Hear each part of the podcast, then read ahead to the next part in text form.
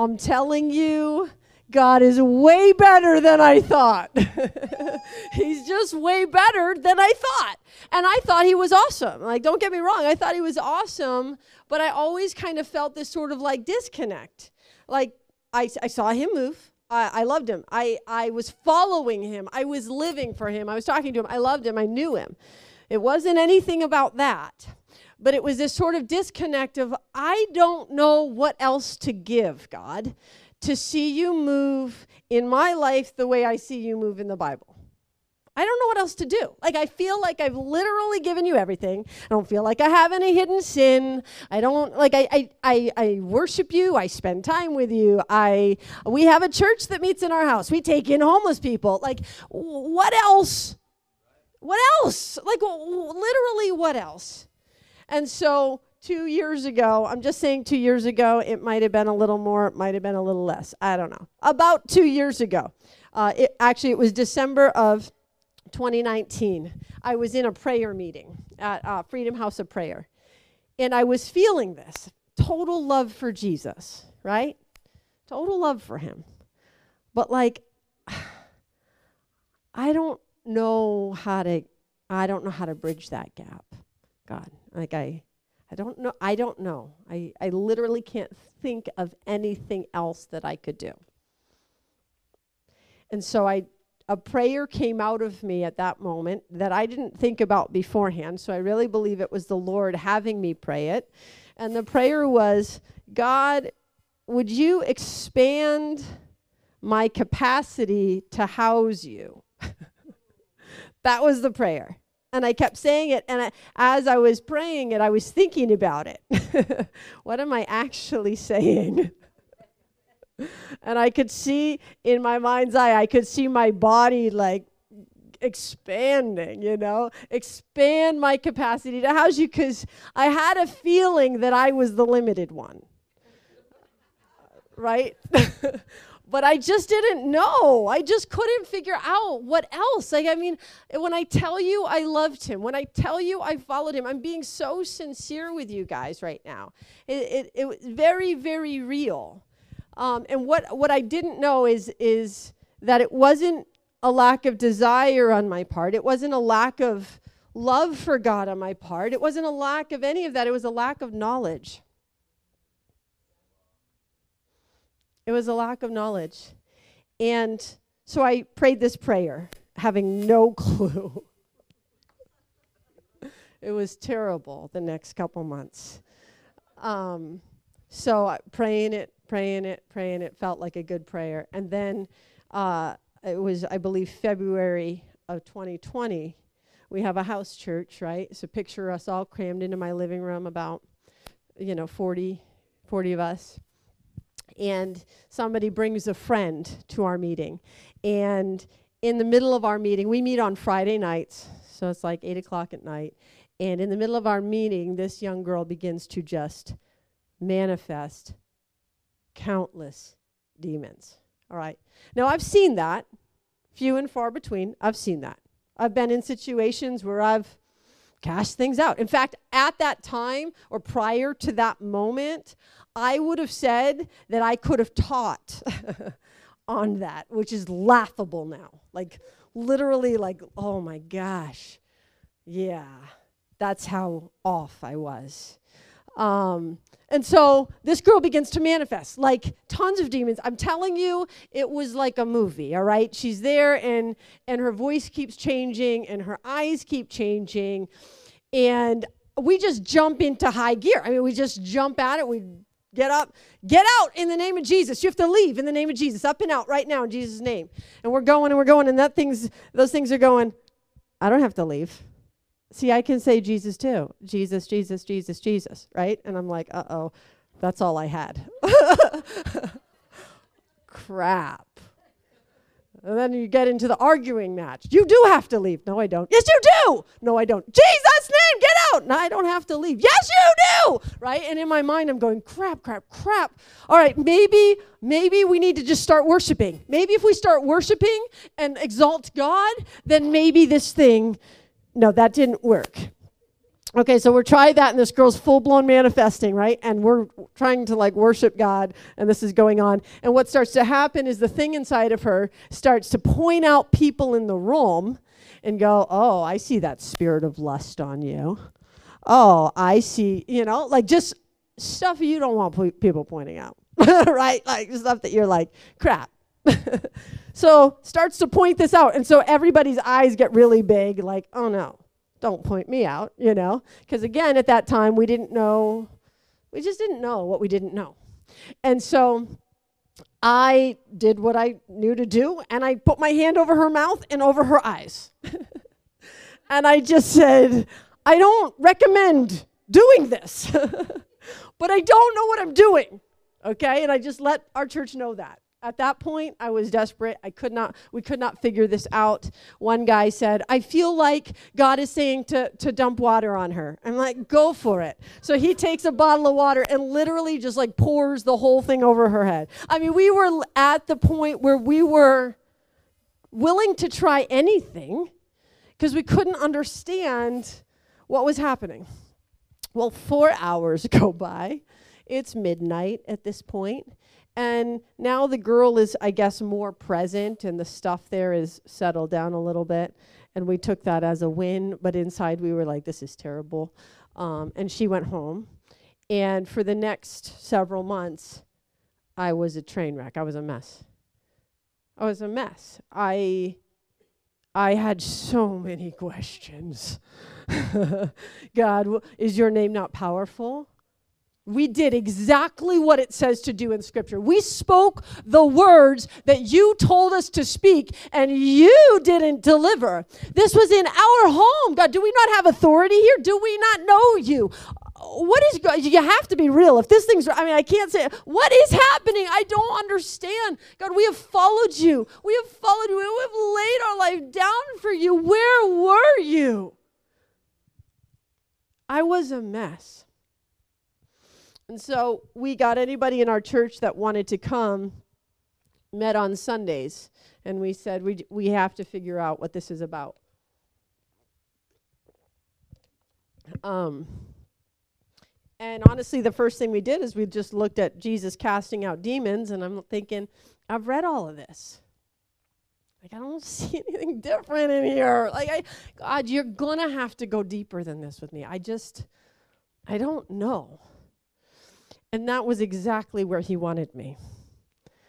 He wanted, he it was like he threw me in the deep end of a swimming pool because he wanted to show me that I did not know how to swim.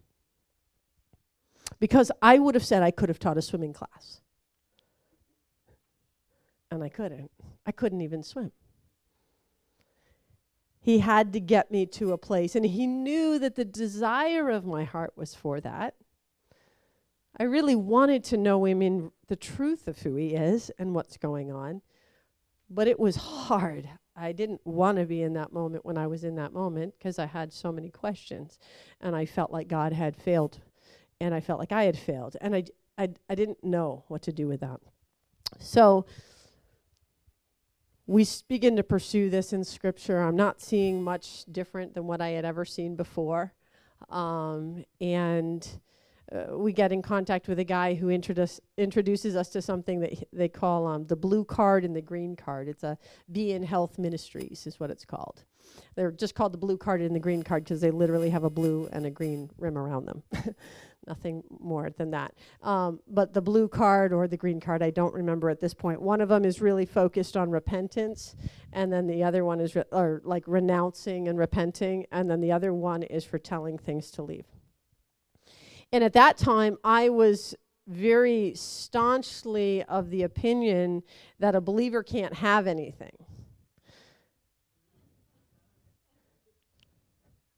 I was wrong. um, but we'll get there. So I see this stuff, and it's like, okay, well, clearly I know nothing. like that we've established.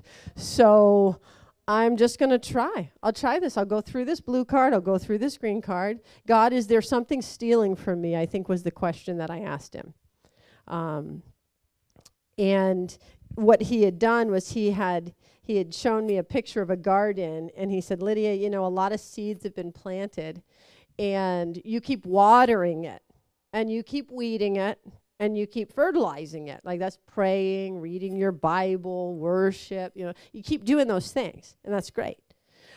But those seeds, as they're starting to grow, every night rodents creep in and are stealing your fruit. And every morning I go out and go, why isn't the fruit there? So I water it more. So I weed it more. So I fertilize it more. All good things. And that's what I was doing with myself and with other people as we were coming across things in our life anger, resentment, rejection, you know, the list of stuff that we all deal with, right? As we were anxiety, depression, coming across those, I was saying, well, just read your Bible more. Put on some worship music. Spend time with Jesus more. I was giving good things, but they were not the answer to what the problem was. Right?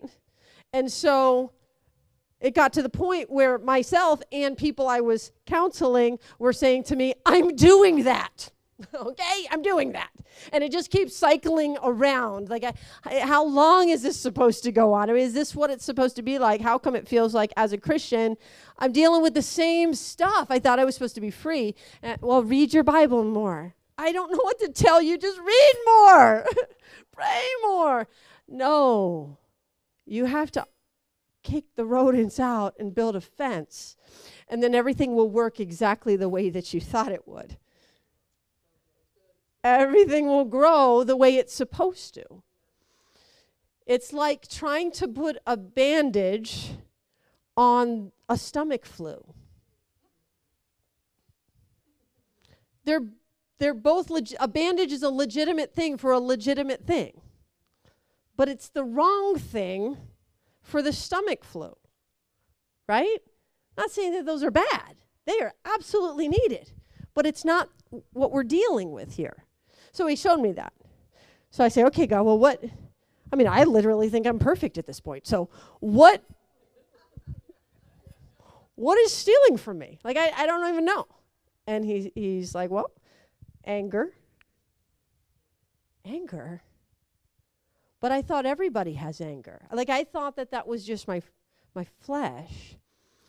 I thought that that was just me. I thought that, so what would happen is we have all these people in our home, including my children and my husband and all of these people, and we all have roles that we need to fulfill in order for the house to run smoothly. And I tend to be the one that's like, stay on target. Okay, everybody do what you're supposed to do, and things will be great. And so when things are not going that way, what was happening was anger would rise up on my chest now, more often than not, I did the good Christian thing. And I didn't go with that anger.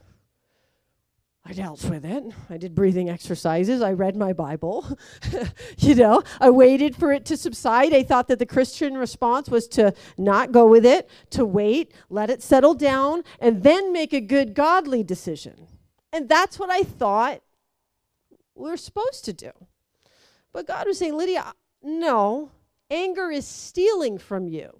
You don't need a good 20 minutes, half an hour to enact my heart in a situation.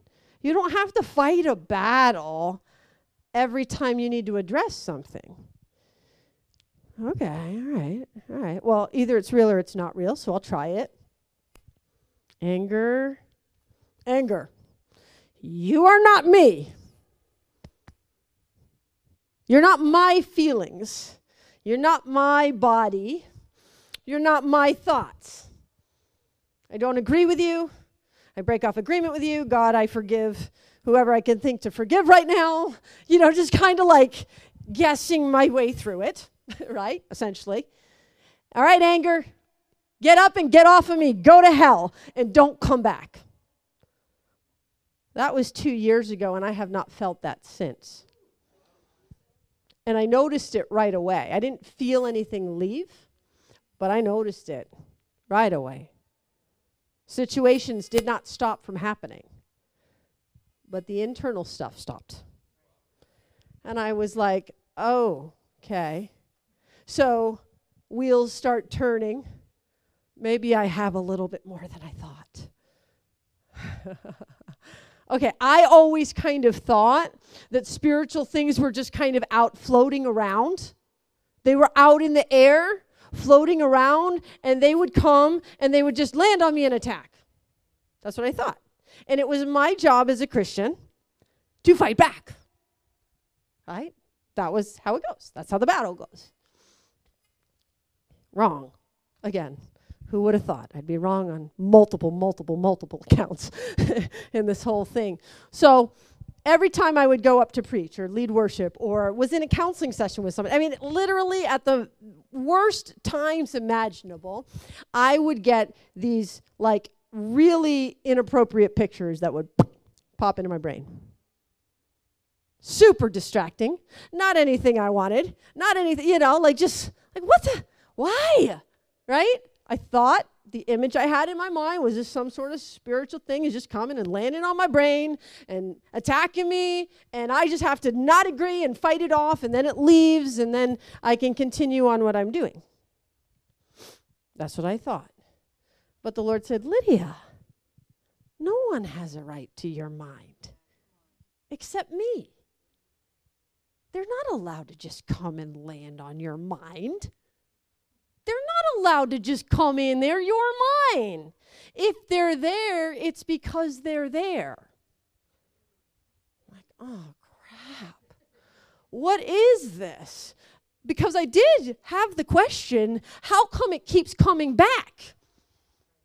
God, am I supposed to do this till the day that I die? Is this just part of what it means to live in a fallen world? Like that, that this battle would just keep going and going? I mean, that was aggravating. And for years, I would say, God, could you just take it away? You know, I don't even want it. You know, there's nothing appealing about that to me. It's aggravating to me. Uh, there's literally like nothing. Uh, can you just take it away? And I couldn't understand why he wouldn't take it away. It was lack of knowledge and it was creating irritation towards God and frustration in what does it mean to be a, a, a believer, a follower of Jesus, because I wasn't seeing what I saw in Scripture in my life, right? So, okay, so if it's here, it's here. Dang it. Okay, Lord, what is it? And he said, It's a tormenting spirit. Okay when did it come in? Right? I'm just literally like, again, kind of guessing my way through this, having a conversation with the Lord. When did it come in? Well, it came in, you know, 17 years ago. My husband and I had been married for three years, and he came and confessed to me that he had been addicted to pornography. The Lord had just set him free, but that set me for a spiral. Boom, right then. And so what I did is I went on the computer and I looked up everything that I thought, like tried to find anything he might have looked up. That's what I did, right? Went on the computer, all the cookies, you know how that goes, right? And I was allowing something to, tor- I was feeding my anger. I was allowing something to torment me. I opened a door and I'm going, God, that was 17 years ago. I've dealt, like, we are so good. Like, I don't understand how. I mean, like, I, like, literally, we're good now. Like, what is that?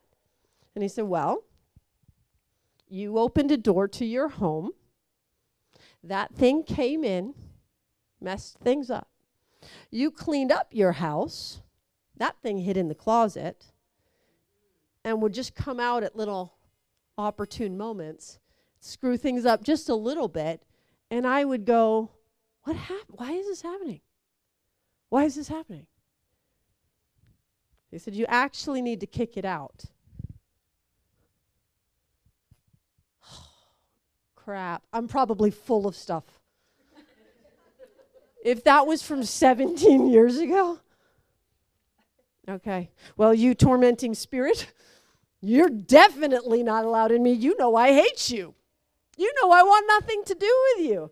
God, I put that moment on the cross. I forgive Jim. I forgive myself. I forgive any, I forgive the computer. I forgive that whole industry. I just, you know, uh, everything I could think of. Now you have to leave. You tormenting spirit, you get up off of me now in the name of Jesus. You don't have my mind. You don't have my emotions. You don't have my body. favorite line now that I'm a grown up and I can say it go to hell and do not come back to me. It has not happened since. So I'm like, wow, freedom's real, huh? Like, I thought my freedom meant that I was more aware and could fight. I think that's what I thought freedom meant.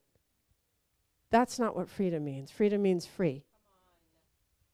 Freedom means on the inside is the kingdom of heaven. Only the mind of Christ, not a double mind. Only one mind. So, at this time, July of that year, all of a sudden, every single day for the month of July, a random person shows up at my house and is like, Can you pray for me to be free? And I'm, I'll practice. like, sure, come on in. What are you going to do? You're not going to turn them away, right? I mean, sure, come on in. I was not telling people what was going on. I was not, nobody knew my personal journey at that point except for God. And God started sending people literally every single day. The month of July, the month of August, and I started being like, God, is this revival? That was literal that was a literal thought that went through my head. Is this revival? What is happening here? It's just people are showing up. Well, I'm doing this, I'm doing this, I'm doing this, and uh, I'm just kind of going with what I know at that point. And uh, most of the time, people get a measure of freedom, but some of the time, people were worse the next day. And I was like, God, I hate this. I don't want to do this. I don't like this. I don't know what I'm doing. I just, can you please just show me what is happening? I'm doing what you're telling me to do, but I don't feel like I understand it. You know? And so he said, um, I'm going to send you to San Diego. I knew what that meant. All right, there was a deliverance revival that was happening in San Diego. After that girl had manifested in our church meeting, I looked up some of the videos and I was like, oh, heck no. Uh uh-uh. uh I want nothing to do with that. That looks so demonic, it's not even funny. That looks crazy. It looks absolutely crazy. And I, I have enough crazy in my life. I do not need to invite more, right? And so we, my husband and I, you can ask him, we watched some videos and we were just like, and you just get the like, uh, I don't know. and so we shut the videos off and we stopped watching them. And then the Lord said, I want you to go to San Diego. Like, oh man. All right, God, I will go to San Diego but I am not learning from them. I'm learning from you. You're going to teach me. I'm, I'm not learning a method. Like, I, I just so, like, told God what was up. Right? Like, I, I know what's up. Uh. So, anyways, I go flying up to San Diego. This is now in September, first weekend in September of 2020.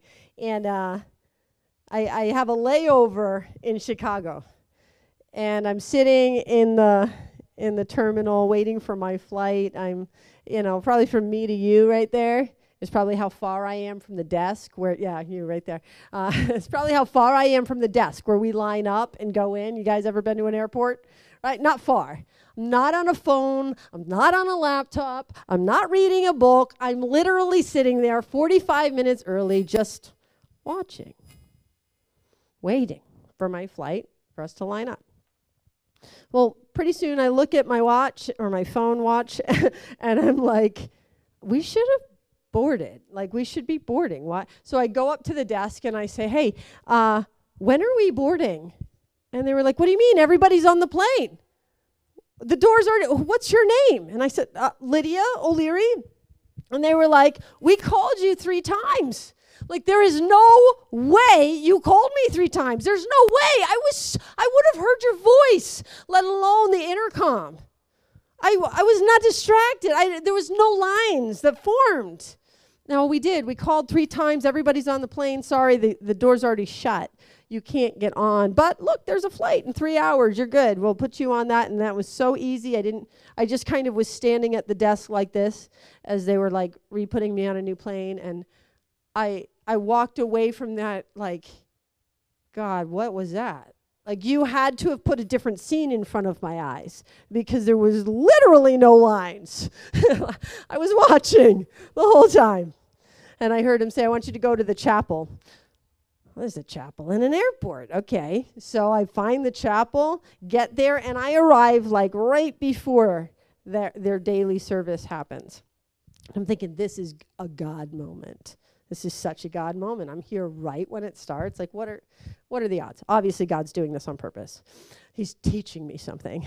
So I go in and I go right up to the front and I sit down and I'm like all excited and uh, and turns out it's a Catholic mass. And the priest kind of comes out and he's straightening his tassels and his candles and his stuff like that. And I'm like trying to look friendly, you know, like you can say hi to me, you know, um, but no, he didn't even like look at me. Uh, and so finally he comes out and he goes to start this mass. And I, I realize I know nothing about Catholic masses. And he realizes it too because it's me and like three people in the back row. And pretty soon he starts giving me hand signals. He's like, time to stand up time to sit down, time to stand up. And I'm literally like, this is the worst moment of my entire life. I feel like I just want to leave, right? I am like feel so out of my element. I'm telling you, I felt like my skin was crawling. I just wanted to leave. So then he preaches a sermon. The message was on Jesus. Everything was biblical, a okay, great. He finishes, and I like run. I run out of there, like run. And I'm like, God, that was stupid. What was that about? I just don't, that was so dumb. I, I just get on my plane, get to San Diego. At this point, I'd been up since 4.30 in the morning. It's now 8.30 San Diego time, which is really like 10.30, 11 my time. I am exhausted, exhausted, exhausted. I land there just in time for their um, deliverance training school. And so I go and I sit, you know, right up front. I just, I was so tired, I think is what it was. I just wasn't thinking. But anyway, so I just sit there. I come in, I'm exhausted, and immediately, you know, they're like, all right, we're going to stir up the spirit. Everybody, we're going to stir up the spirit. Everybody speak in tongues, speak in tongues, speak in tongues. So everybody's like, and I'm like, uh, uh, I know how to speak in tongues. Okay. I can do this, right? and I'm laughing and I'm crying and I'm like so tired and I'm going, God, two hours ago you had me in a Catholic Mass. Now I'm here. What are we doing? Right? And so then they're like, all right, all right, all right, Spirit's here.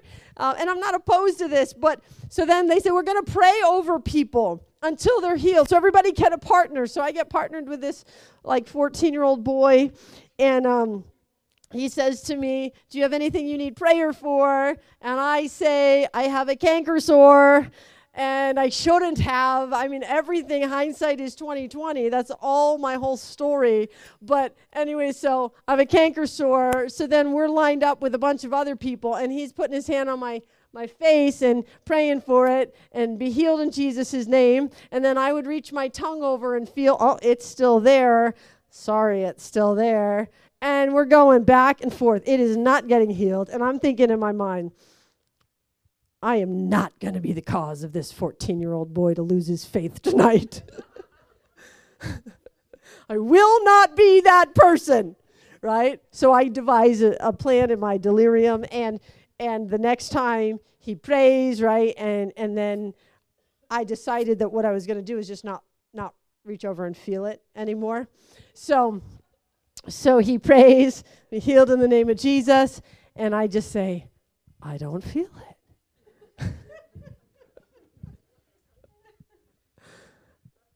Well, immediately there was like a camera phone in my face. You just got healed. Look at Jesus dead. And I'm like, get that out of my face. Please just stop. I just want to go to bed. Like, I just, oh. So I finally got to my bed. And I was sitting in bed and I was like, God, what was today about? and he brought the Catholic service to mind. Now, mind you, he preached a godly sermon, it was truth. But what the Lord said to me is, He said, Lydia, process without relationship is dead. And I was like, okay. Okay, it doesn't matter how much truth you speak, it doesn't matter how much of a process you might have down. Without relationship, it's dead. I don't want anyone that comes to have a, a, prayer time with me to ever feel how I felt in that moment. I don't want them to feel that like I just need to leave. so I don't because it's got to be about relationship, right? And so then he brings to mind that other meeting, and he said, Lydia, zeal without relationship creates pressure. And I was like, I hear you. what they were doing in both places, it's not about any of that, okay? I, I'm sure they love Jesus. I know they do. In fact, I've come to know the people doing this deliverance ministry, and I honor them with what they're teaching and what God's doing. But for me, it was a pivotal moment where the Lord was establishing something, a foundation for me to stand on do not ever lose relationship in what I'm about to teach you. Got it. I got it. I don't want anyone to ever feel either one that they have to fake, that they have to pretend, that they have to make something up, that they that they don't want to be there, that they feel awkward. I just don't ever want that to be the case and neither should you, right? So, those two things. So then I'm there, and I'm still not confident that a Christian can have something. I, have seen things leave me at this point, but it's kind. I still have so many questions. I go and I sit in with a uh, with the guy that I had watched on the videos, actually, um, and I kind of just take the stance: either this is real or it's not real. If it's real, something will happen. if it's not real, nobody has to know what's about to happen, right? I mean, it doesn't matter. I just, I want what's real. I want to know the truth. I am now very well aware of the fact that I don't know anything. And so, God, I'm an open book. Like, I, I'm, I'm ready for you to write in me, I'm ready for you to teach me. And so I go in and I meet the man that I've seen in these videos, and the Lord just fills my heart with just love and esteem for him as I hear his testimony. Man, what a what an incredible man. And what God is doing in San Diego, although it looks nothing like what we're doing in Salem, it is for the streets of San Diego that he's there. And lives are changing and people are being set free, you know but we don't model after what other people are doing. We hear what the Lord is doing in our day, in our time, in our location, and we walk that out, right? So, um, so I go through this this deliverance with him, and uh, he's a man probably in his 70s, and he's like this gruff, like type of guy. He'd been a fire chief for a number of years, and I love him to death. And he just says to me, "All right." I'm going to speak to whatever unclean thing is inside of you, and, and you're probably going to hear it in your head. And, and I'm like, oh, what am I doing here? Okay. And he's like, so just, you just tell me? You just tell me if you hear anything or if you feel anything or whatever. Um, now, just so you're aware, right prior, the night before I was leaving at 4:30 in the morning, I was getting my bag together, and I heard louder than I've probably heard anything interject into my thoughts and say, if you go to San Diego, you're going to get raped. You're not protected there like you are here. It was so like, I felt a moment of fear and then was like, whoa, you way overplayed that. I don't know what you are whatever. So when he said to me, "You're going to hear, you might hear something in your brain," I then had a grid for what he was talking about because I was like, I, I, I, have had that happen actually, right before I was coming here, actually. Um, so I had a grid for that. So anyway, so I'm sitting in this chair and he's like, all right, You wicked thing in there. I want you to tell me what your name is. And I'm just like, and immediately I hear the thought in my mind, I hear Lucifer. And I'm not, no freaking way. I'm not saying that. I'm not saying that. I'm sorry, I do not have a Lucifer. At this point, again, I don't know what any of this even is, right? So I'm thinking like the chief of all demons is in me.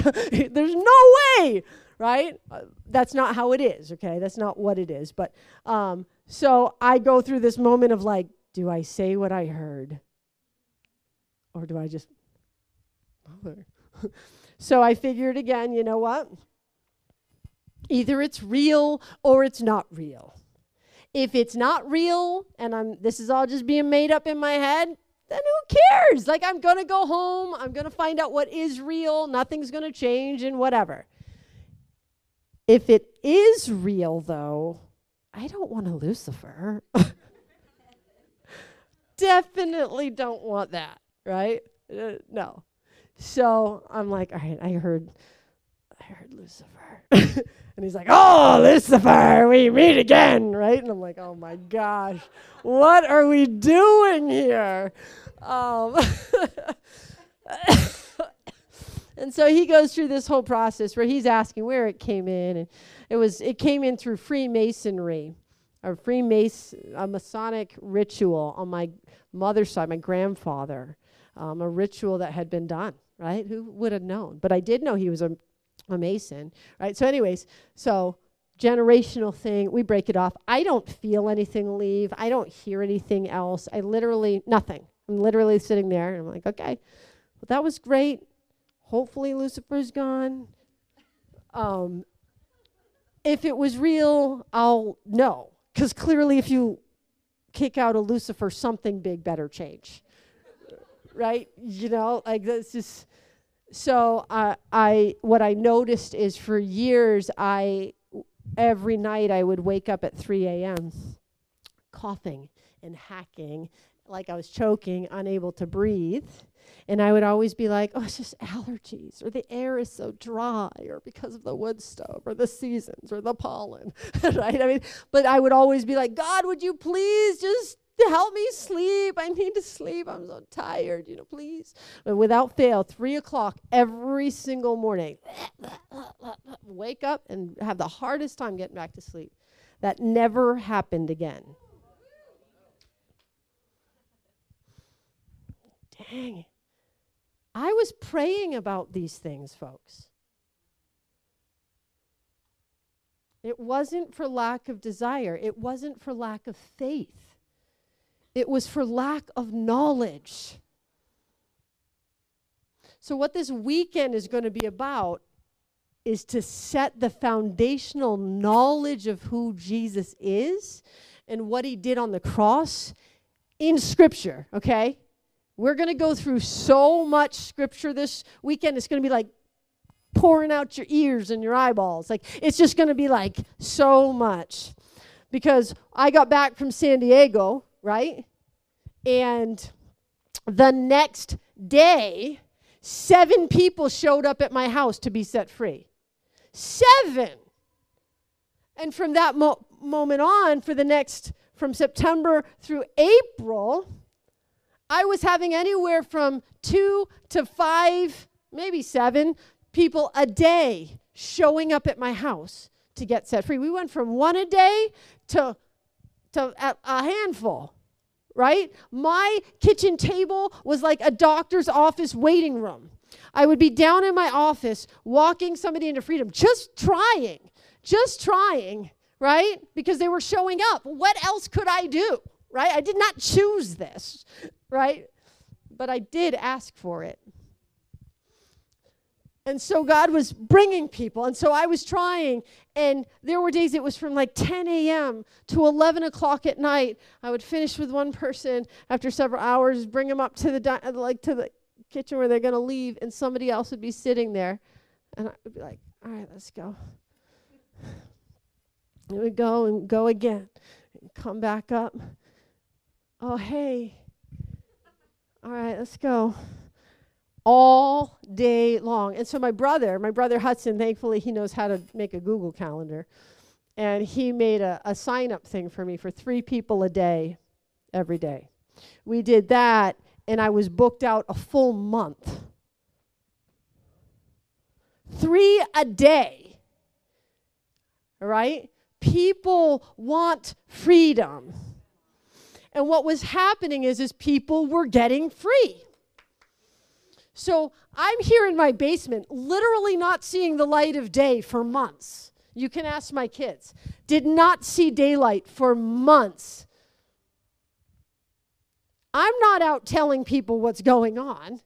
I'm just literally walking up my stairs and walking back down my stairs for months.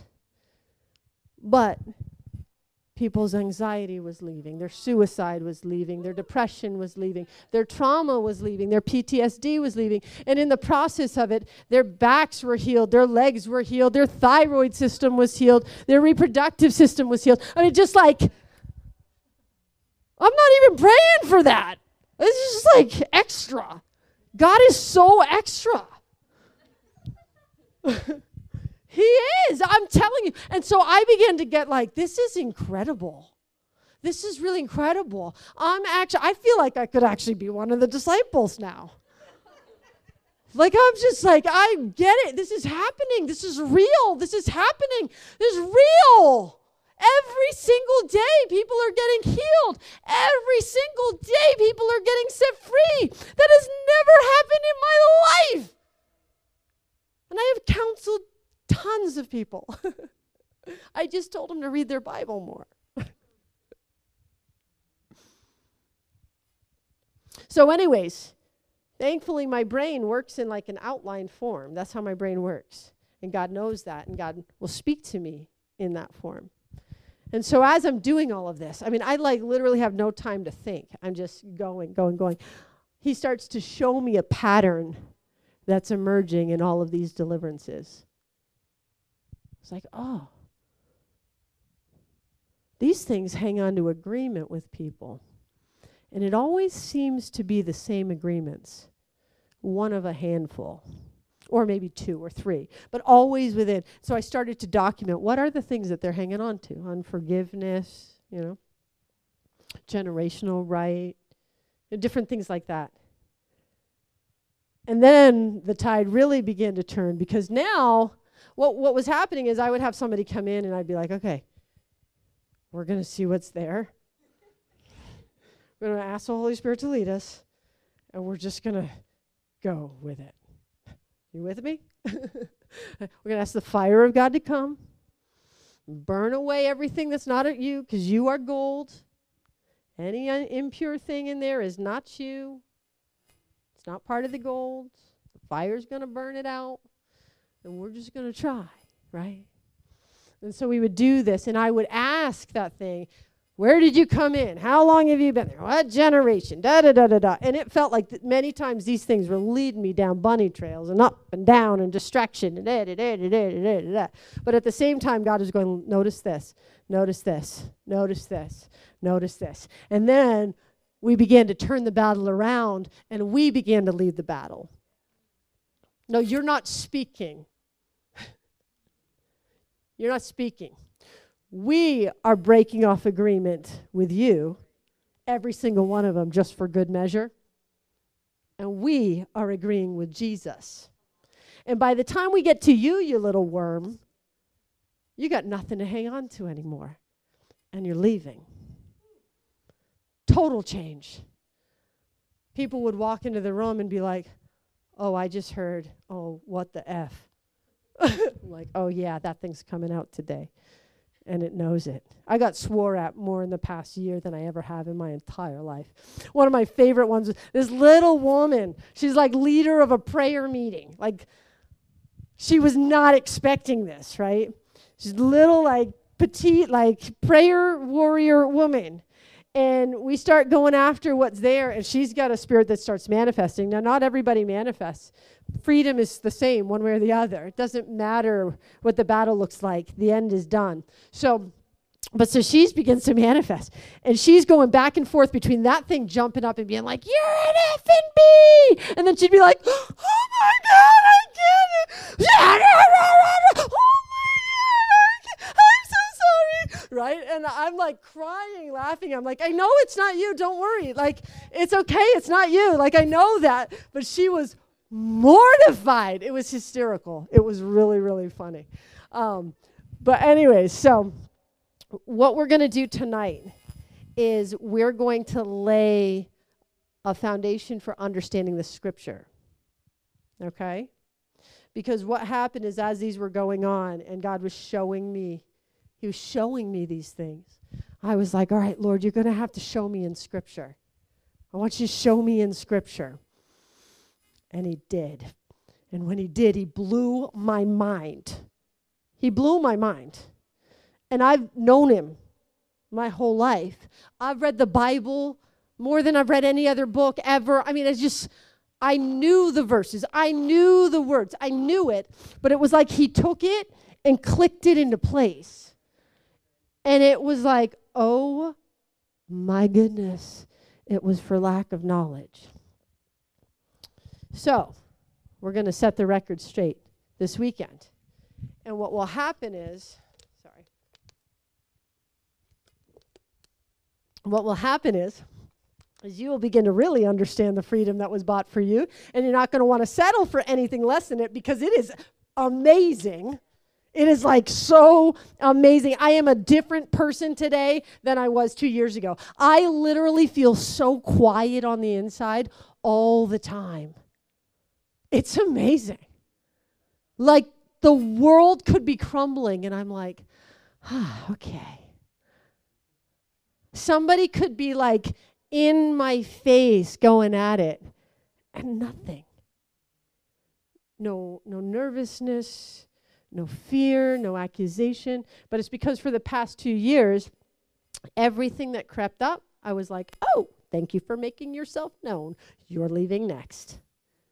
And I just began this boom, you're out. Boom, you're out. Boom, you're out. You're not me.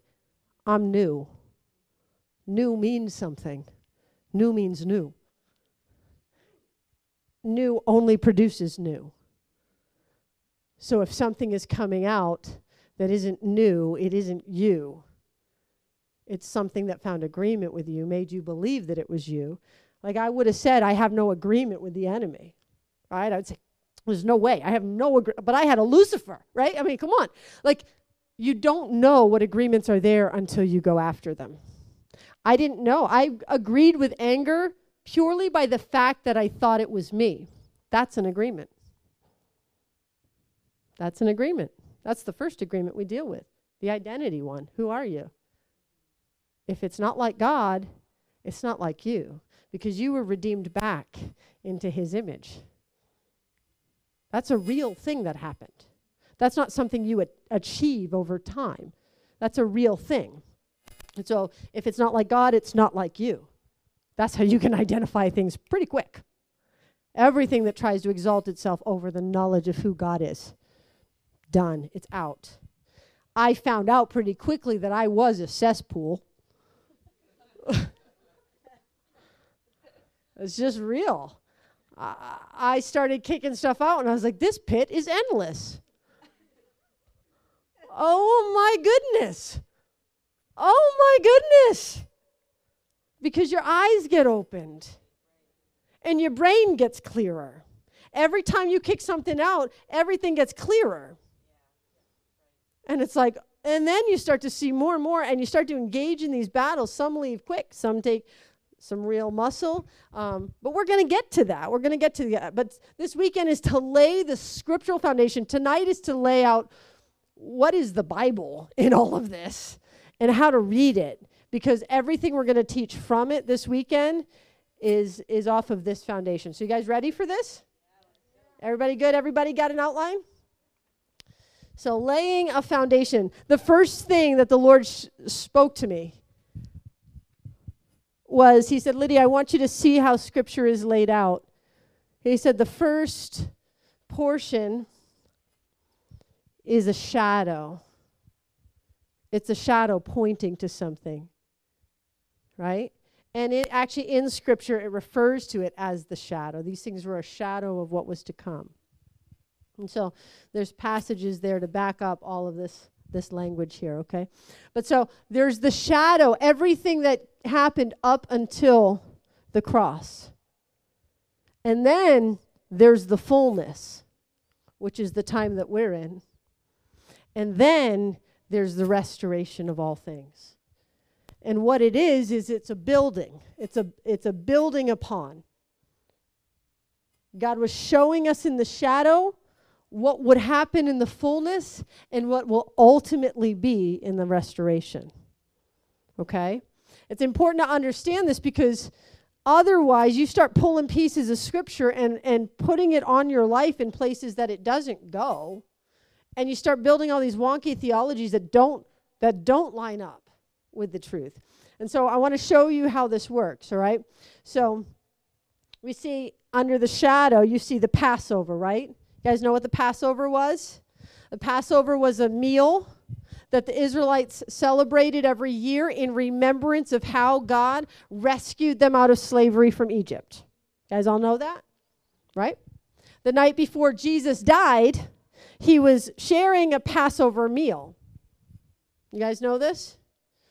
And have, have any of you ever uh, been part of a, a Passover Seder? Okay, so in a Passover Seder, there is one piece of matzah that gets broken. It's called the afikomen. And it's layered in between two other pieces. So there's three pieces of matzah with napkins in between them. And for the Passover, they represent Abraham, Isaac, and Jacob. That's what those pieces of matzah represent. The middle one being Isaac, the one that was going to be broken, right? And so the night before Jesus dies, he picks up the bread and breaks it. We know which one he's talking about. The one that gets broken in Passover. It's the Afikomen, it's Isaac. They saw it as Isaac, the son of promise, who God had asked Abraham to sacrifice, and God said, I will provide another sacrifice. So they see that as Isaac, this broken piece. Jesus takes that broken piece and he says, This is now me. Every time you take of this, do it in remembrance of me. There's four cups to Passover meal. And the third one is the one after the meal. It's the cup of redemption. The scripture says, after they ate, Jesus picked up the cup. So we know which cup it is. That cup had a meaning. It has a, uh, meaning in Passover. It's the cup of redemption. Jesus picks up the cup of redemption, not just any cup. The cup of redemption, he says, This is my blood now. I'm the redeemer. I'm actually redeeming you, not just from the hands of, of the Egyptians, but I'm redeeming you from sin and slavery to sin. Every time you take it, do this in remembrance of me. So we see in the shadow, the Passover coming to a completeness, a fullness with Jesus. And we now celebrate communion, right? This celebration that we are joined with God, what Jesus did, the fullness of it. And then what it will be in the restoration of all things is there will be the wedding supper of the Lamb, a massive celebratory dinner of our union with God. So God's building, all right? And follow me on the second one. We have the promised land. The Israelites, they get brought into the land of promise with Joshua. In the fullness, the promised land is the kingdom of heaven, the Holy Spirit within us, all the promises of Jesus is that promised land within us. In Hebrews, it talks about it, and we'll go more in depth about this tomorrow. But in Hebrews, it talks about how today Joshua did not actually give them rest. Today is the day of salvation. Come into the rest of the promised land. That is for now. That is the moment that we're in now, okay? Understand that internally on you, on your person, is the promised land. freedom from the harassment of your enemies, healing for your body. Very fruitful and multiplying. Okay? And then we get to the restoration of all things, which is the ultimate promised land, where it is no longer just in us, it is the order around us. Everything around us is that way. Do you see what I, what's happening here? We'll do another one. In the shadow, there was the law written on stone, right? In the fullness, where is the law written? On our hearts. Is the law gone? No, that was just a shadow of something. It's now written on our hearts. In the in the restoration of all things, it's just the order. Because it is the heart of God. You will have no other gods before him. You won't do any of those things. Because it's just the order, it's the way. Right? It's just will be all around you, not just in you, but in the fullness. Understand this in the fullness, it's in you. The order of heaven is in you. Awesome. Okay, so then the next one. We got the temple made so specifically, right? It says that, that they had to follow such specific directions because it's a model of something in heaven, right? The temple made by human hands. We get into the fullness, and what is the temple now? Our bodies. Do we think maybe our bodies are built really specific too? If God was that, like, come on, here's the instructions, do not miss any of it. Do you think maybe He was just as precise in how He made us? And we'll go into that again tomorrow, where we talk about the breakdown of the temple and we talk about how we're made. It's amazing. And then in the restoration of all things, it actually says that God is the temple. And so we're in him and then he's in us. And it's like, what is this magic? It's amazing. It's amazing. It's a building. Do you see what I, do you see this happening? There are so many, so many. So then the next one, the battle. In the in the in the shadow, the battle was people. It was the it was the Egyptians. It was the people that had taken over their promised land while they were enslaved, right? But in the fullness, we go to something different. Who is the battle in the fullness? Principalities. Our battle is not with flesh and blood, it's with principalities, right? Rulers in the heavenly realm. And then at the end, there will be one big battle where the enemy gets thrown into the pit of hell. You got to understand this because people will say, well, the enemy lost his power on the cross. Absolutely he did, but the enemy's still around. He's not he's not in hell yet. He's not in the lake of fire yet. He's still around. And if you don't understand that and you keep quoting, well, the battle's been won. The battle's been won. The battle has been won. But you have to stand in that. You can very easily not be standing in that. And then the church wonders, why is this all happening? Because the enemy's not in hell yet. That battle for the restoration has not happened, but it will. It will.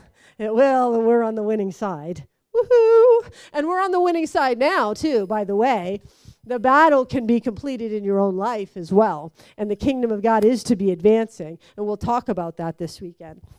But this is just to give you, again, the building. And this is one of my favorite ones, all right? So, circumcision was a cutting off of the flesh to mark the people of God, right?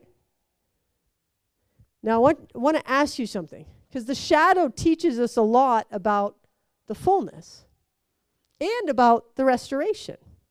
This is, so so when when somebody has been circumcised, you can't take that and put it back on again, can you? Mm-mm. It doesn't happen. You cannot take that flesh and reattach it. Cut off, correct? In the fullness, it says that we have been circumcised of the flesh. And yet, for some reason, my whole life, I heard people say, it's the flesh, it's the flesh, it's the flesh. I thought, or I think and uh, now, the flesh is cut off.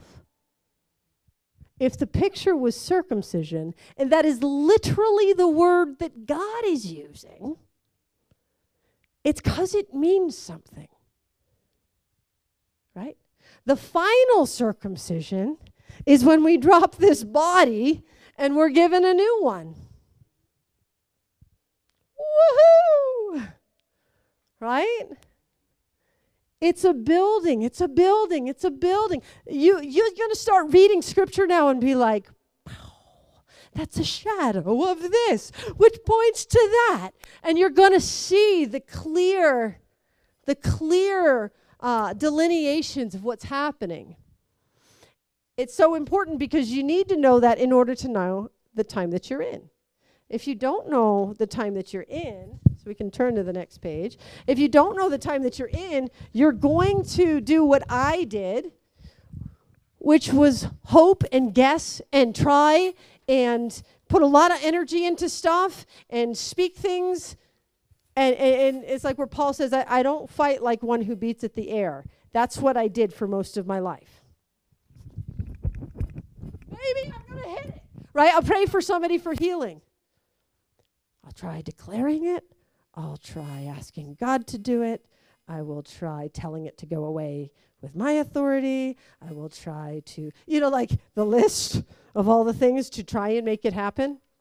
I will hope. I will be like, I have faith. I will even say to God, God, I will tell everybody if you do this. Like, I will try and convince God that this is a good idea, right? I mean, literally just beating at the air, not knowing, hoping that something's going to work, hoping, and maybe, you know, one out of 10 it does.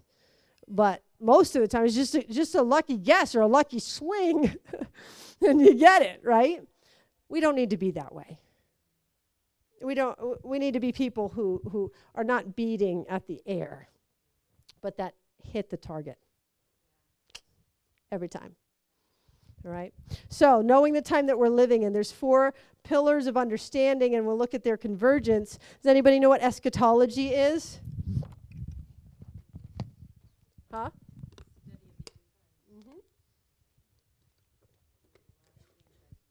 Yeah, the study of the end times, study of the last things.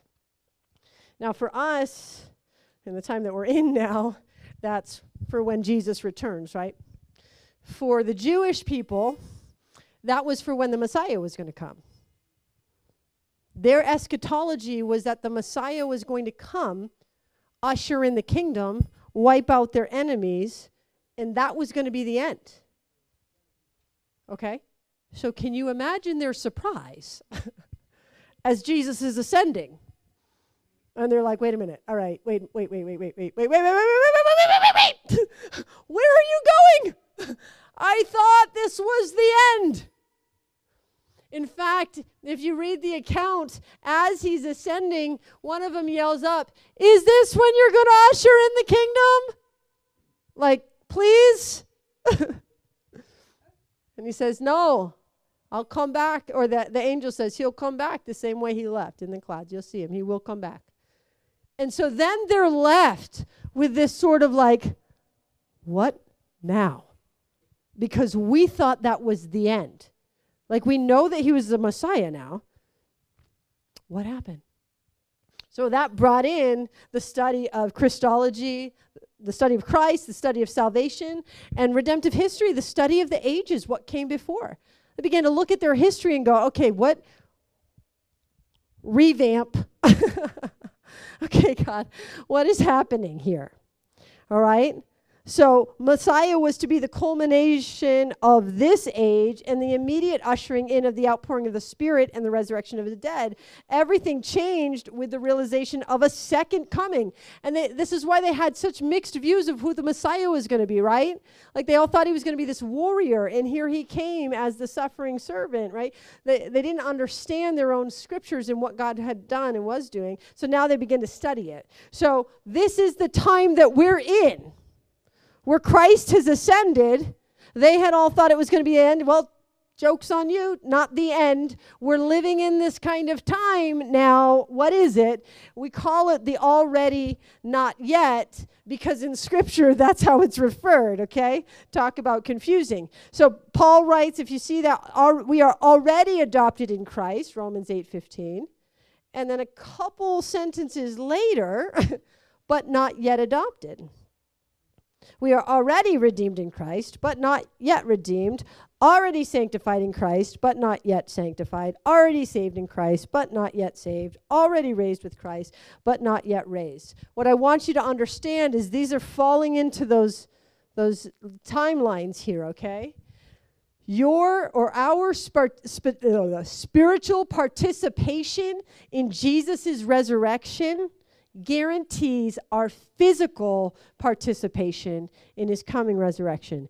Everything that we participate in spiritually now guarantees it physically in the restoration of all things. You see that? Our adoption, our redemption, our sanctification, we get it fully here. A spiritual participation, it happens. For real, it happens. But when we drop this body and we are brought into a time and a place, or a no time, whatever, a place where it is just the order of heaven and the way of heaven, that's when we get the fullness of it. That's when our bodies actually experience, you know, when new body is actually experiencing it. Crazy. You need to know this. Otherwise, you're pulling out pieces of scripture and claiming them for now and not knowing what you're talking about. All right? We are fully, fully participating in these things.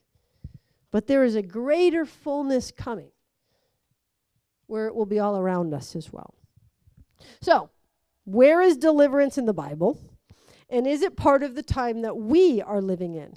So we got to learn from history, right? The Bible says all scripture is God breathed and is useful for teaching, rebuking, correcting, and training in righteousness so that the man of God may be thoroughly equipped for every good work.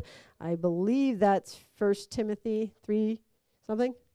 You can look it up. I should have put the reference there. I don't know why it's there. Why it's not there. Oh, is it? It's not on mine. Look at that. I got to get better at those. All right, so 2 Timothy 3:16. All scripture, all of it. So we need to get rid and reject the idea of old covenant, new covenant. Have you guys heard that? When people go, "Oh, that's just old covenant." We're in the new covenant. That's old covenant. What that does is that says all of that scripture is not applicable to me.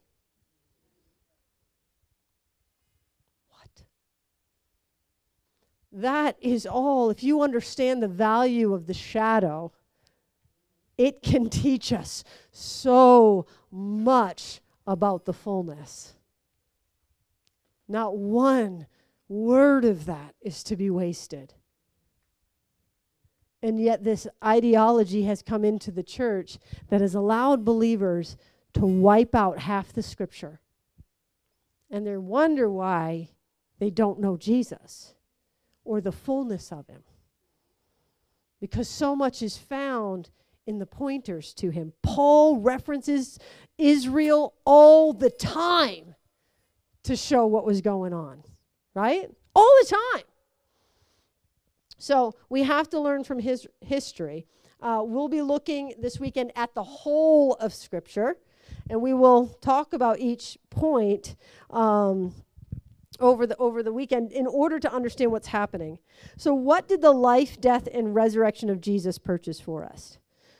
In Joel, in Acts, in Romans, we know the verse, everyone who calls on the name of the Lord will be saved. Saved has become a very generic word in the church. Oh, I'm saved. Are you saved? Yeah, I'm saved. what are you talking about? What are you? What is it?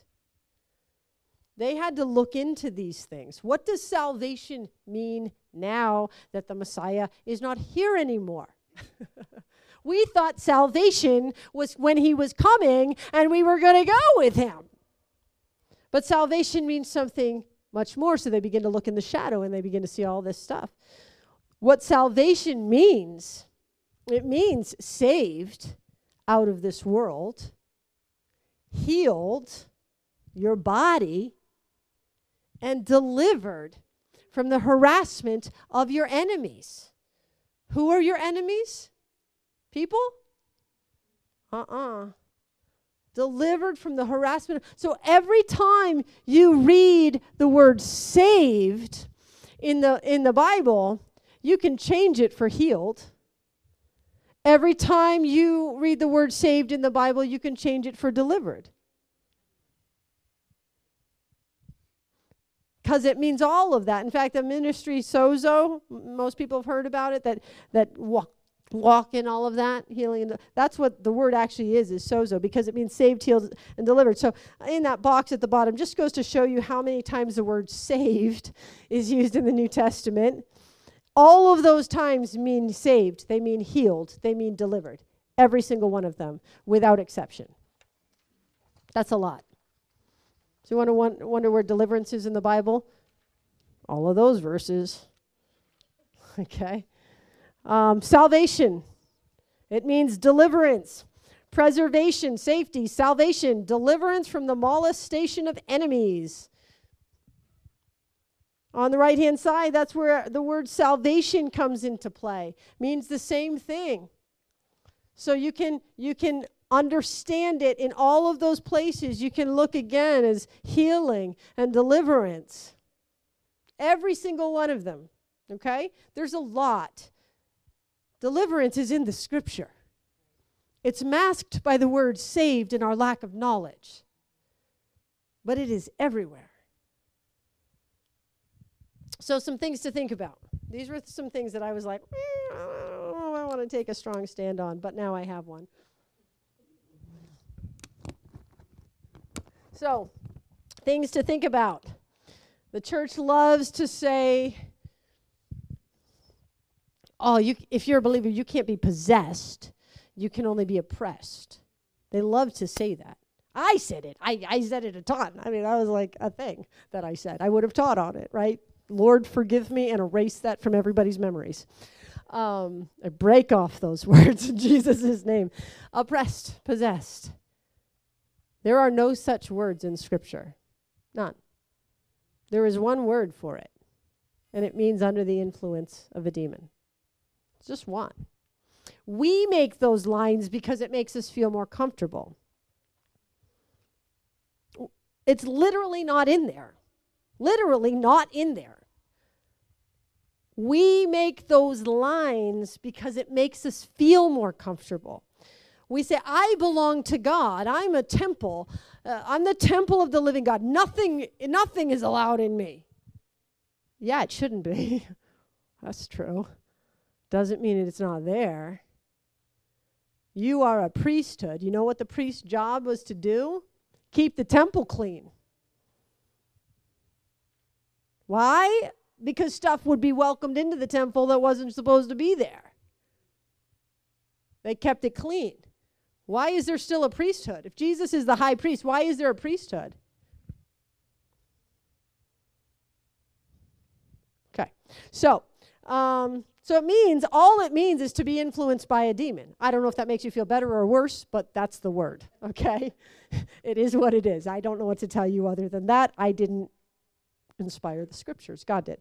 So, um, can both a believer and an unbeliever be influenced by a demon. Well, so then we, th- these are the thought process that I was going through with the Lord, the questions I had. Well, well, what about this, God? So then the thought was everyone Jesus set free, because obviously Jesus was walking around casting out demons, was everyone that Jesus set free a believer or an unbeliever? Well, that was in the shadow. Who did Jesus say that he was there for? when he was asked. Does anybody know this? He said, I came for the, well, for the sick. That's one verse, not the one I was thinking of. I came for the lost sheep of Israel. Did Jesus just come for Israel? So, how could he say that and that be true? Well, Israel is the shadow of something. What is Israel a shadow of? The church. Israel is a shadow of the church, the people of God. Right? So Jesus was there for Israel, for his people. Right? He did he, he came for the lost sheep of Israel, but he came for all that would be his. So, why did Jesus only minister to the Jews? Jesus knew the time that he was in, and he knew what he was about to do as well. Um, so, the passage is Luke 13, 16, and then Mark 7, 24 to 29. Uh, they give the story of the woman, the Greek woman, who came and said, Jesus, would you, my, my daughter's possessed by a demon. Not possessed, right? You guys were supposed to correct me there. My daughter's under the influence of a demon.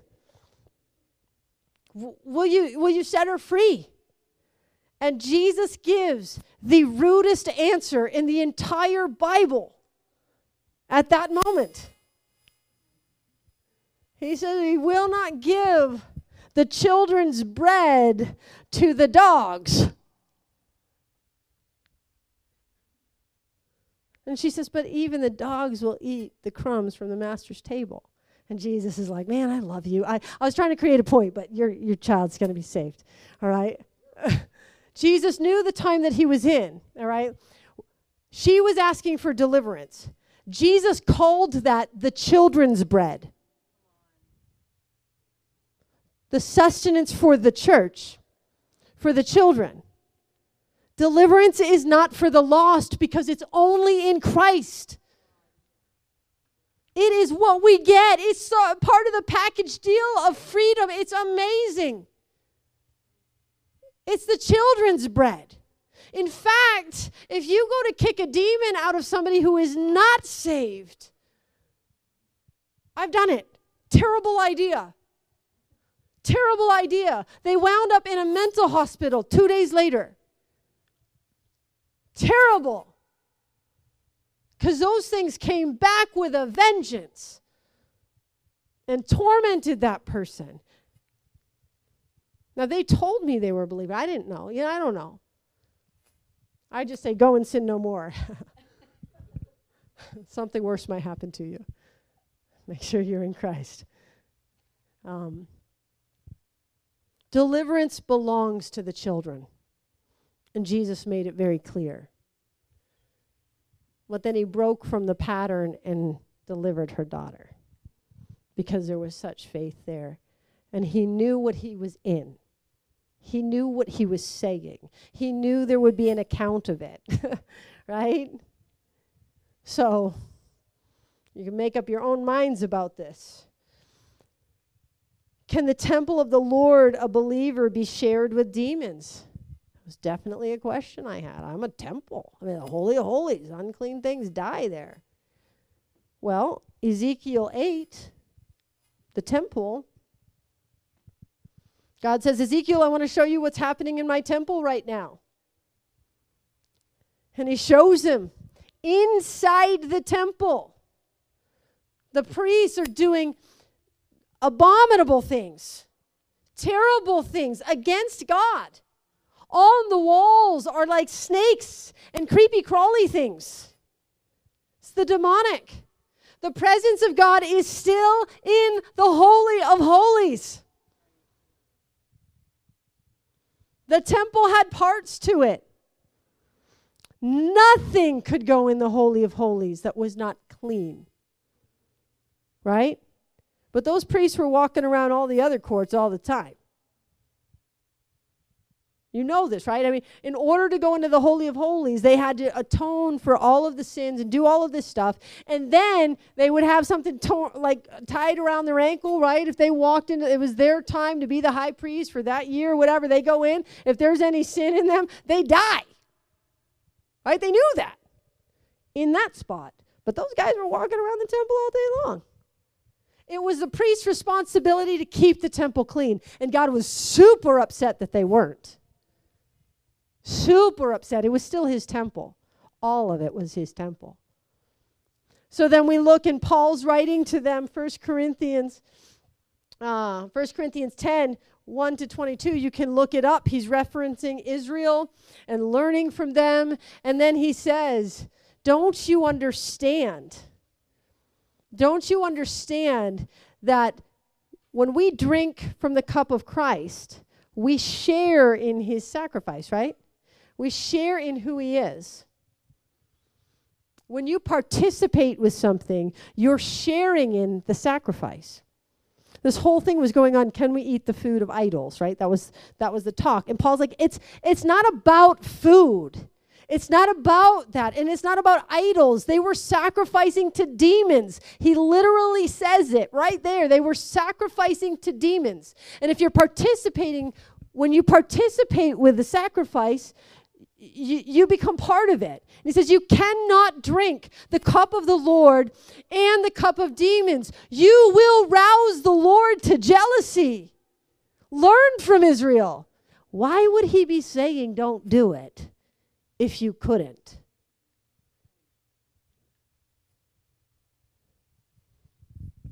Now, I'm at the place where I've just seen, you know, pastors, prayer leaders, people that I know know the Lord, myself included, have things in them that I go, yeah, okay, I, ju- I just know now, but I see it in the scripture. It's irrefutable to me in what I see here. If the temple in the shadow had stuff, the temple now. And we know that it says that the enemy stands before the Lord accusing. How is he there? There's things we don't know. There's things we don't understand. But Paul tells them not to do it. So I'm going with Paul.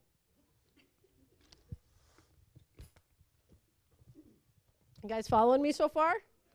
Everybody good?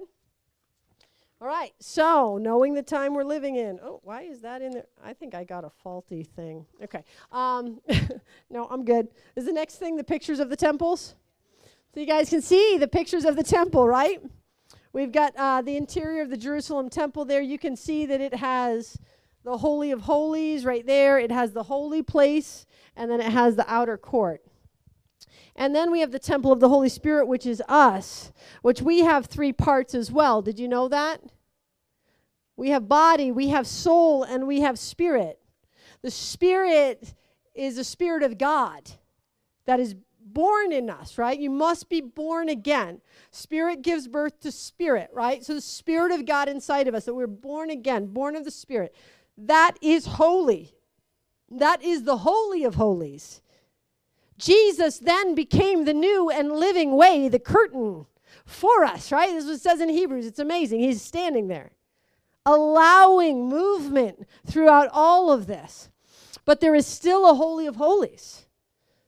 And there is still a holy place, which I believe is our soul. And there is still an outer court, which I believe is our body. And we talk about our body having gates, don't we? The eye gate, the ear gate, the mouth gate, right? All they are actually gates. I I would love to see somebody do and, and maybe there is, I haven't seen it yet, but I would love to see somebody do an in-depth study on the comparisons of the temples. You know, there's 12 gates around the around the temple. And I go, oh, I wonder how many gates we have. I believe we were made very specific. And he says it, right? And he says, I'm not going to live in a temple made by human hands, but I've prepared a body. Made something even better. So, anyways, you can see there's gates to who we are, there's gates to the temple. Um, the other thing I want to point out, just as a point of reference, is over and over and over again in the Bible, sin is personified uh, I think the Zoom just ended. Somebody texted me about that. Died? So weird. Not today, Satan. Okay. Um, so over and over and over again, sin is personified in the Bible as something separate than us. Right? From the very first mention of it in Genesis, where it says, You need to be aware, for sin is crouching at your door. It desires to have you. Right? Does that sound like it's you? That's a very weird description if it is. Right? All through Romans, it is no longer you who sins. It is sin having its way in you. Do not offer the members of your body as instruments of unrighteousness. You are not a slave to sin anymore. And yet, for some reason, the church has bought the lie that sin is us and we are sin. Do you know that the flesh was made good? Flesh was made in the garden, right? Flesh was made in the garden, correct? Adam and Eve. And God looked at all that He had made and He said, It is good. Was He like, except the flesh? We'll find about, out about that later. No, He didn't say that. All of it. Jesus came in the flesh.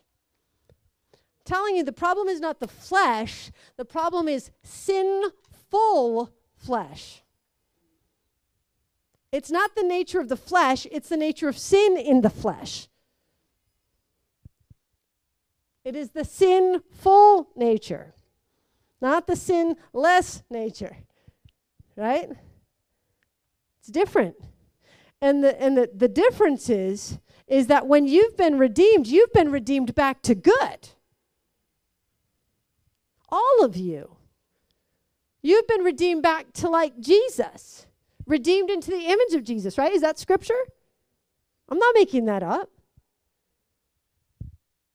So if his flesh wasn't bad, then why is ours? I'll tell you what is not okay.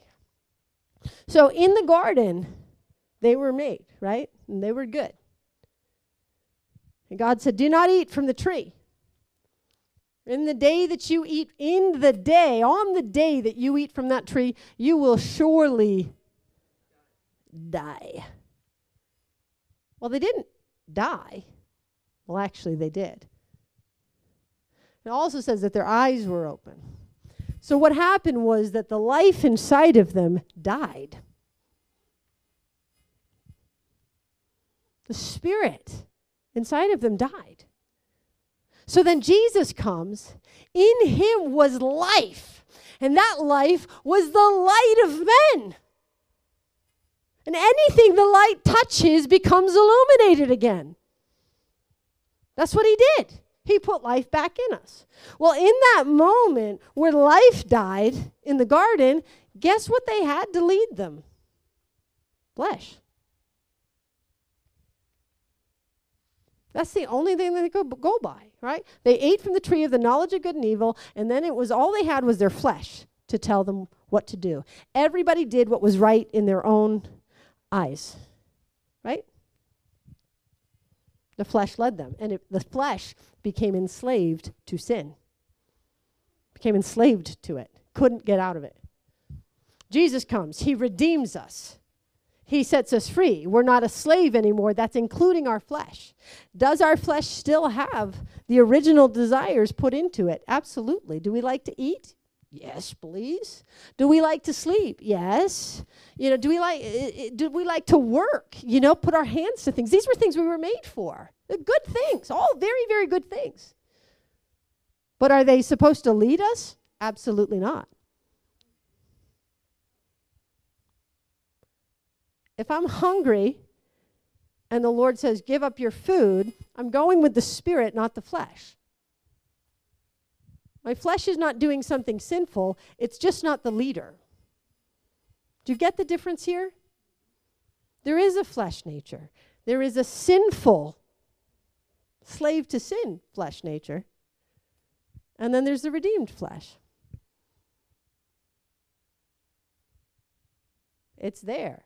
It's how it is, but we got to know what we're doing. So sin over and over and over again is referred to as its own separate entity. I encourage you to read Romans 6, 7, and 8 and notice everywhere that Paul mentions sin, it is always separate from the person, always, in how he talks about it. We need to understand that because you need to understand who you are. It gives you something to stand on. If you believe that you are a piece of crap, if you believe that you still have a sin nature, or that you are fighting a sin nature, then you're going to be duped and, and pulled around. You're going to settle for all sorts of crap in your mind, your emotions, your body, because you're going to think it's you. But if you know it's not, which is what I'm realizing now, and you start kicking out everything that is not you and you don't offer the members of your body as instruments of unrighteousness, guess what? You walk in the fullness of your freedom. There is such thing as renewing the mind and there is such thing as spiritual warfare. They're not the same. right? I'll tell you this. If it feels like a battle, it is one. Okay? Like the anger that was in me. I had to like literally deal with that. And it felt like a battle. Because it was one. It's a very easy indicator. If you're participating in something, you're so angry, and in your mind you're going, Why am I this angry? I should not be this angry right now. Or your anxiety, and in your mind you're going, I really should not be anxious right now. I, this is, makes no sense. That's a battle. That's something harassing you, sucker punching you. And we're just taking it because we think it's us. We think it's our sin nature. We think it's our flesh. We think it's, well, you know, I'm on this medication. Guess what? You're supposed to be able to drink poison and not be affected, okay? So scrap everything else. If it's not like God, it's not like you. If it feels like a battle, it is a battle. And you handle it as such. You go after it. Some battles are easier than others. There's some that I just boom, boom, boom, boom, boom, I'm done. I've kicked it out and it's only been three minutes. Right? And then there was one, probably several months into this whole thing. I'd never had panic in my life except for one time when I was giving birth. But other than that, I'd never had panic in my life. It was not a thing. And panic and dread just started waving over me. Woof, woof, whew, it was the worst feeling ever. It was just such a terrible feeling. And so I go through breaking off agreement, what I know to do at this point. Da, da, da. I don't agree with you. I agree with Jesus. You have to get out, and it is not leaving. And I'm like, get out in the name of Jesus, get out. And I'm going, fire, fire, fire, because I'm releasing the presence of God and agreeing with the fiery presence of God through my body. And I know that the fiery presence of God um, burns up unclean things, those things hated. They feel it. They feel themselves burning, right? Fire, fire, fire, get out, whatever. And it was not leaving. And I was irritated, but I had work to do. So I had, I just kept like trying to ignore it and move on with life. And I couldn't figure out why this thing was not leaving. And probably a week and a half, two weeks went by. I was literally getting this thing waving over me every 10 seconds nonstop.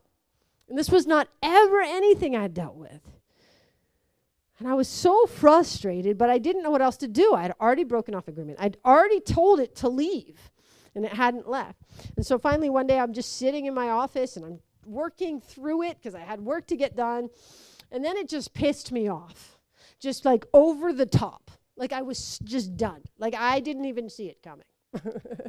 and I just I just like flung my chair around, threw my hands on my stomach, and was like, fire, fire, fire, fire, fire. and, I, and I did that literally for 20 minutes. I felt like I took out, you know, a big bazooka gun and was just like, like I just was done. And by the time I was done, it was gone. And I was like, Lord, what was that? And he said, That thing was just trying to outlast, outlast you.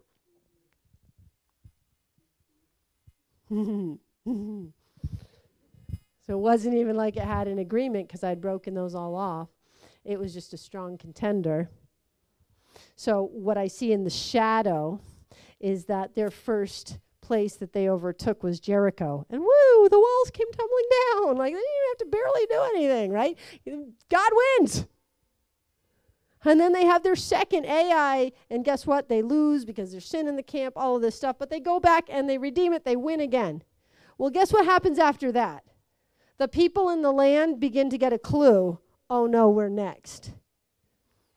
And so five kings say, we got to join up together and take out Israel before they take us out.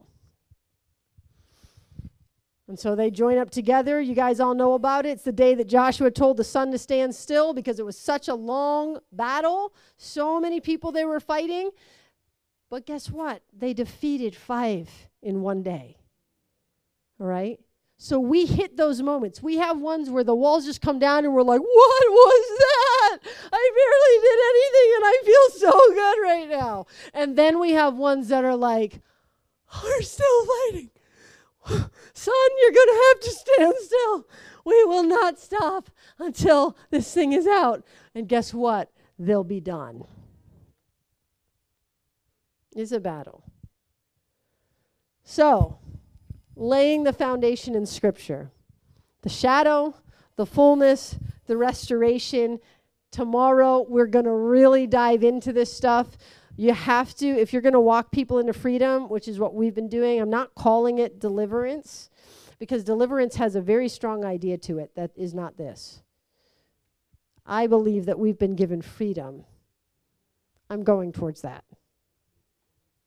I'm walking people into freedom.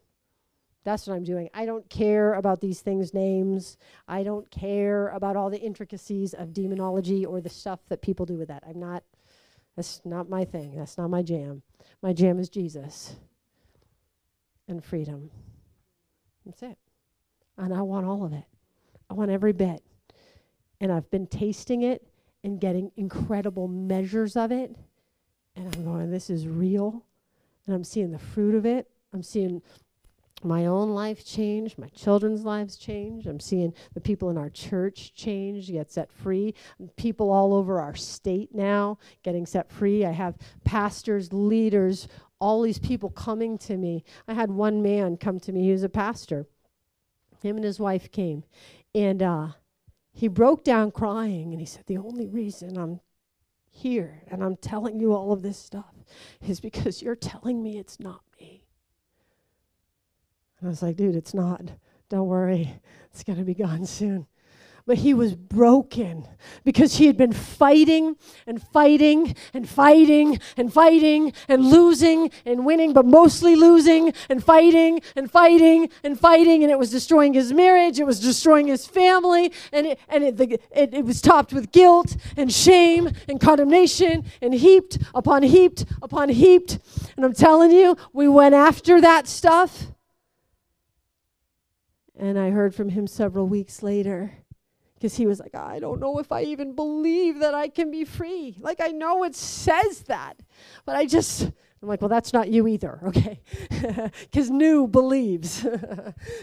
so don't engage with anything that's not new, all right? And we went after that stuff. And several weeks later, he got a hold of me and he said, You need to know it's gone. It is gone. It was not me. Like, I know. Told ya. Told ya. It's not you. You know how freeing that is? You know how much the enemy loses his grip when he can't tell you you're a piece of crap anymore? You were made in the image of God. That means something. And then you were redeemed back to it despite all the slavery that you had been in, you were redeemed back to that image. The enemy has lied to the church and told us that humility means partnering with a sinful nature and saying, Well, I'm just a sinner saved by grace. That is not humility, that is pride. To say anything other than what Jesus says about you. Do you think that the elders that are around the throne casting down their crowns. Do you think they're like, oh, we're so pathetic? No, they're in such a place of honor, and that's what makes it that much more powerful. They're laying down their crowns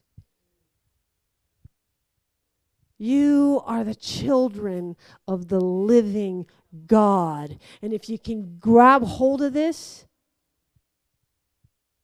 the world around you will change. In the past year, I've had over a thousand people come through my home without me doing a thing. I haven't, I'm not.